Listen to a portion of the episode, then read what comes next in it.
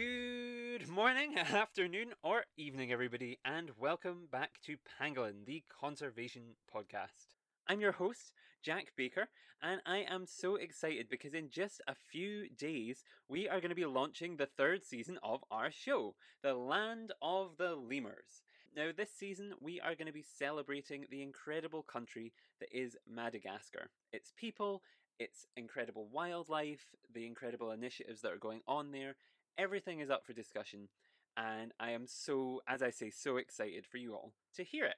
Now, this series was produced in collaboration with the Lemur Conservation Network, and it's really special to me because their help and support has really helped to broaden my perspective on what goes on there, and I think will also help to kind of shed light on a lot of work that maybe goes flies under the radar or a lot of things that people don't know about.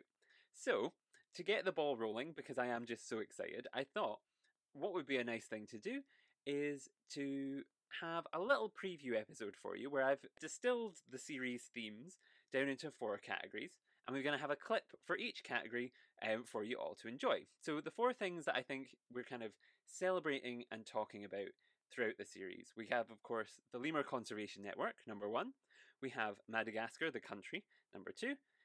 Three, we have the amazing research that goes on there. And four, we have the amazing people who who work there.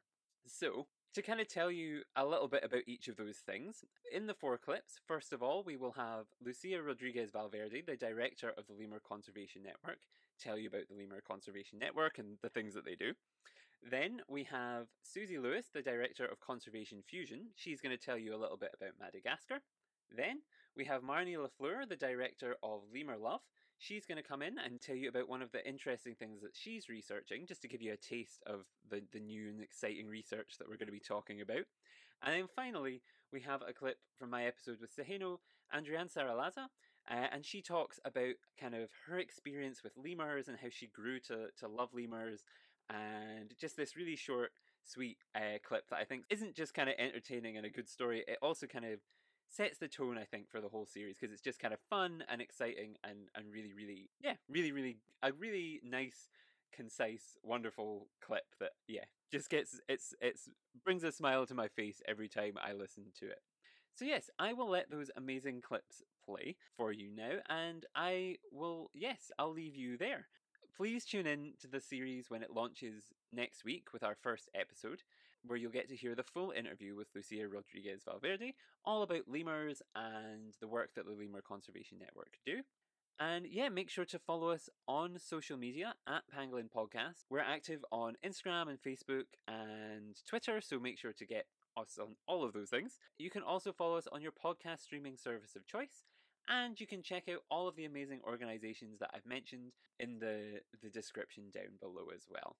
So, I will let these amazing clips play, and yes, I really hope you are as excited as I am uh, as we get ready next week to enter the land of the lemurs. Thank you very much. Bye bye. So, what do we exactly do? Well, the Lemur Conservation Network is a network of different members, conservation organizations, zoos, um, research stations, a lot of different stakeholders, local actors that work for lemur conservation. So we really try just to enhance their work, showcase their work, try to to channel donors, volunteers, and actually try to fill certain gaps that we feel and they tell us that they have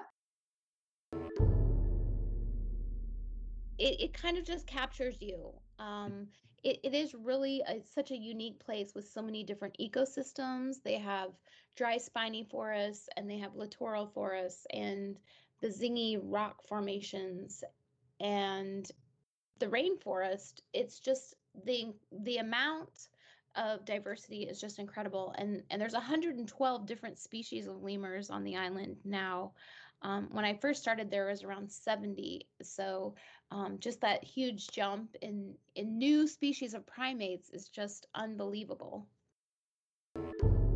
we found last year or a couple of years ago was related to the pet trade. And so we found a lemur, a, a young lemur that succumbed to tuberculosis. And so um, this is demonstrating um, zoonotic disease transmission. So this was the human version of tuberculosis was found in this lemur. Um, and so with COVID and with, um, you know, the, our renewed interest in diseases between wildlife and humans, this was also pretty, this was an important find for us. Mm-hmm. And when I start to take care of these uh, lemurs, I realized that uh, I'm really passionate about about these animals, and I started to love lemurs. Can you imagine that? We we think that Malagasy they should love lemurs, but no no no no no no no we, we we don't have this. Uh, oh my, it's so so cute. No no no no no no no Malagasy we don't have this. We, we, it's not our, our culture to love animals. That's a, that's the first thing. So I've learned to love lemurs.